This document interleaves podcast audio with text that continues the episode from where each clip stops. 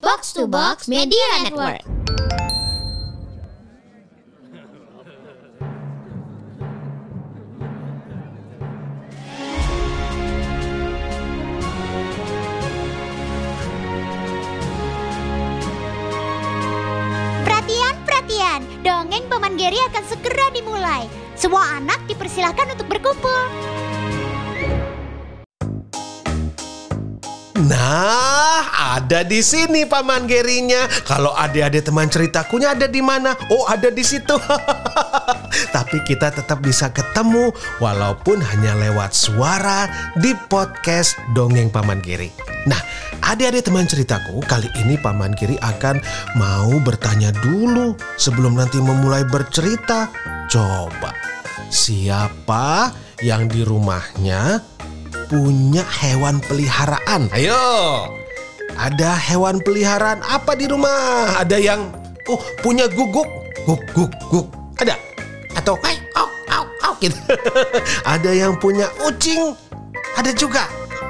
Ada yang punya cicak. Oh, tapi kalau cicak bukan dipelihara sendiri. Iya betul, ada banyak hewan peliharaan yang tinggal di rumah atau juga hewan peliharaan yang tinggal di kandang, seperti ada sapi, ada mbek, ada juga kuda, ya, macam-macam itu semua yang bisa menjadi sahabat manusia juga. Nah, kali ini adik-adik, Paman Geri akan bercerita tentang salah satu hewan yang biasanya dipelihara manusia, tapi coba dengar, tapi kali ini malah ingin jadi raja. Bisa nggak ya?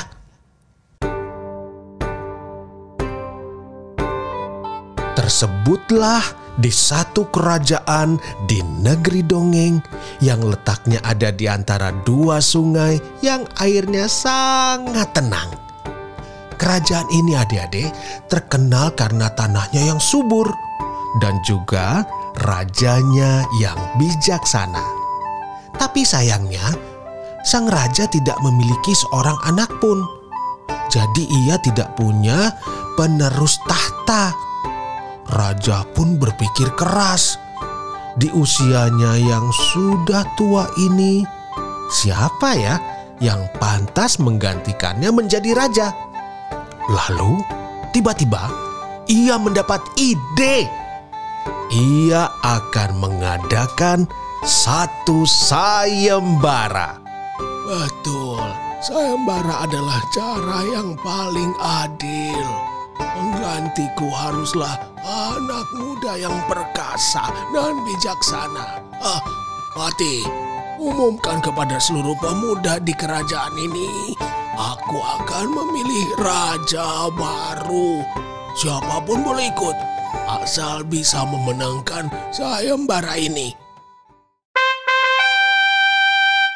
Maka pada hari yang telah ditentukan, datanglah beratus-ratus pemuda dari seluruh pelosok kerajaan. Mereka semua terlihat gagah berani.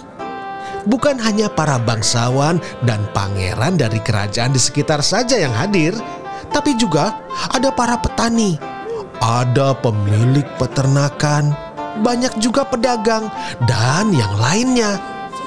Rakyat kerajaan pun ikut bersemangat.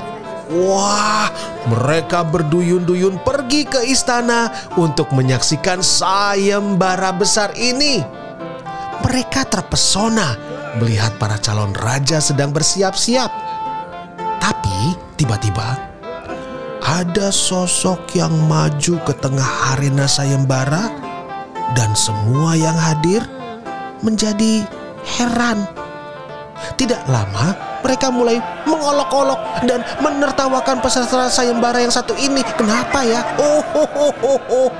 Ternyata ada seekor kelinci yang ikut dalam barisan peserta sayembara.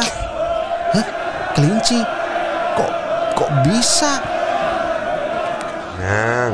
Tenang semuanya. Jangan mengejek si kelinci.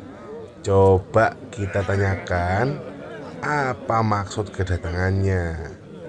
Hai kelinci, Mengapa kau berbaris di antara para peserta sayembara?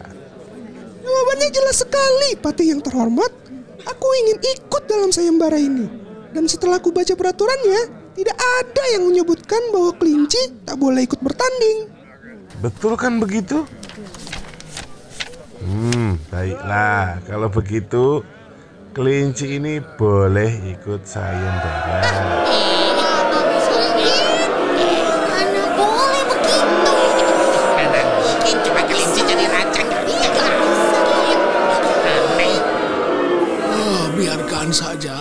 Biar saja ia ikut sayembara. Kita lihat sejauh mana ia bisa bertahan melawan putra-putra terbaik dari seluruh negeri. Baik, hamba mengerti yang mulia. Maka sayembara pun dimulai. Coba lihat itu. Para peserta sayembara mencoba sekuat tenaga bertahan di berbagai ujian. Ada ujian tertulis, ada juga ujian keterampilan, dan ada juga uji kecerdasan. Tapi anehnya adik-adik, si kelinci berhasil melalui berbagai ujian itu. Bahkan nih di pertandingan bela diri, si kelinci berhasil menang melawan bangsawan-bangsawan dan pemuda yang gagah berani. Hebat ya, semua orang berdecak kagum. Setelah seharian bertanding, kini hanya tersisa 2 peserta. Seorang bangsawan tuan tanah dan, coba tebak. Iya betul, si kelinci. Raja sudah yakin sekali bahwa si bangsawanlah yang akan menggantikannya. Aku yakin kaulah yang akan jadi penggantiku. Jadi jangan sampai tahta ini jatuh kepada itu, si kelinci. Baiklah yang mulia, hamba tak akan mengecewakan yang mulia. Maka pertandingan terakhir pun dilaksanakan, yaitu lomba lari halang rintang. Raja ingin penggantinya kelak adalah orang yang sehat, yang juga kuat, dan bisa bertindak cepat dan sigap menghadapi berbagai persoalan. Maka si bangsawan dan si kelinci bersiap-siap di garis awal. Bersedia? Siap? Ya.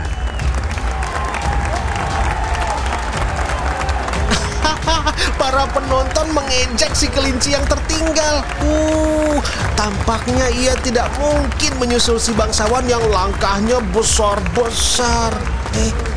Tapi apa yang terjadi?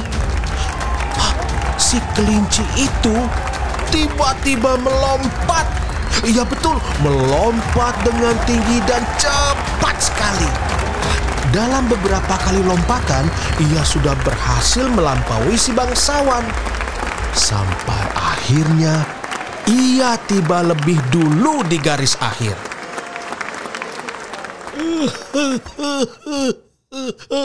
Tak bisa ku percaya, seekor kelinci biasa mengalahkan banyak sekali pemuda dan juga bangsawan terpilih dari kerajaan ini. Nah, aku sudah menang kan? Apakah yang mulia akan menepati janji dan menobatkan aku sebagai raja? Aku tak punya pilihan lain.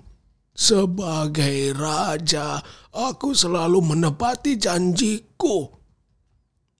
Wahai kelinci yang cerdas dan terampil, dengan ini kunobatkan kau menjadi raja negeri ini. Tepat saat raja mengatakan hal itu, tiba-tiba kilat menyambar dan guruh menggelegar. Langit gelap. Lalu segumpal awan hitam mengelilingi si kelinci itu dan dan ia berubah menjadi seorang pangeran yang gagah. Semua yang hadir terkejut. Raja mengerjapkan matanya berkali-kali memastikan yang dilihatnya bukan ilusi saja. Akhirnya si kelinci bercerita. Ternyata Si kelinci adik-adik adalah seorang pangeran yang dikutuk oleh penyihir menjadi kelinci karena penyihir iri pada kecerdasan dan keterampilan si pangeran.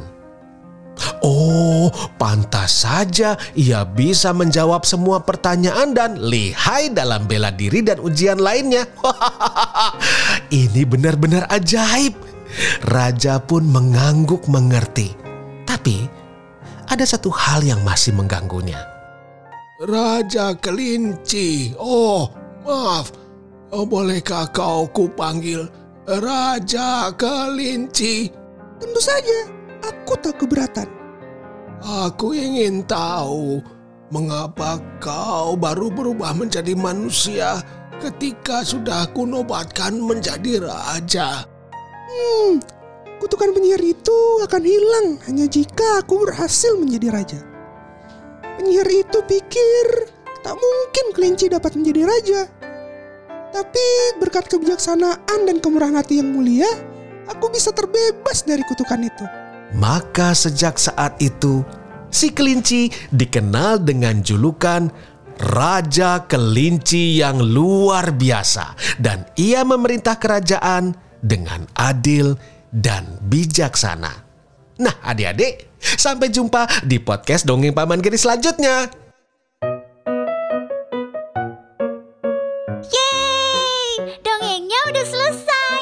Jumpa lagi di Dongeng Paman Geri berikutnya.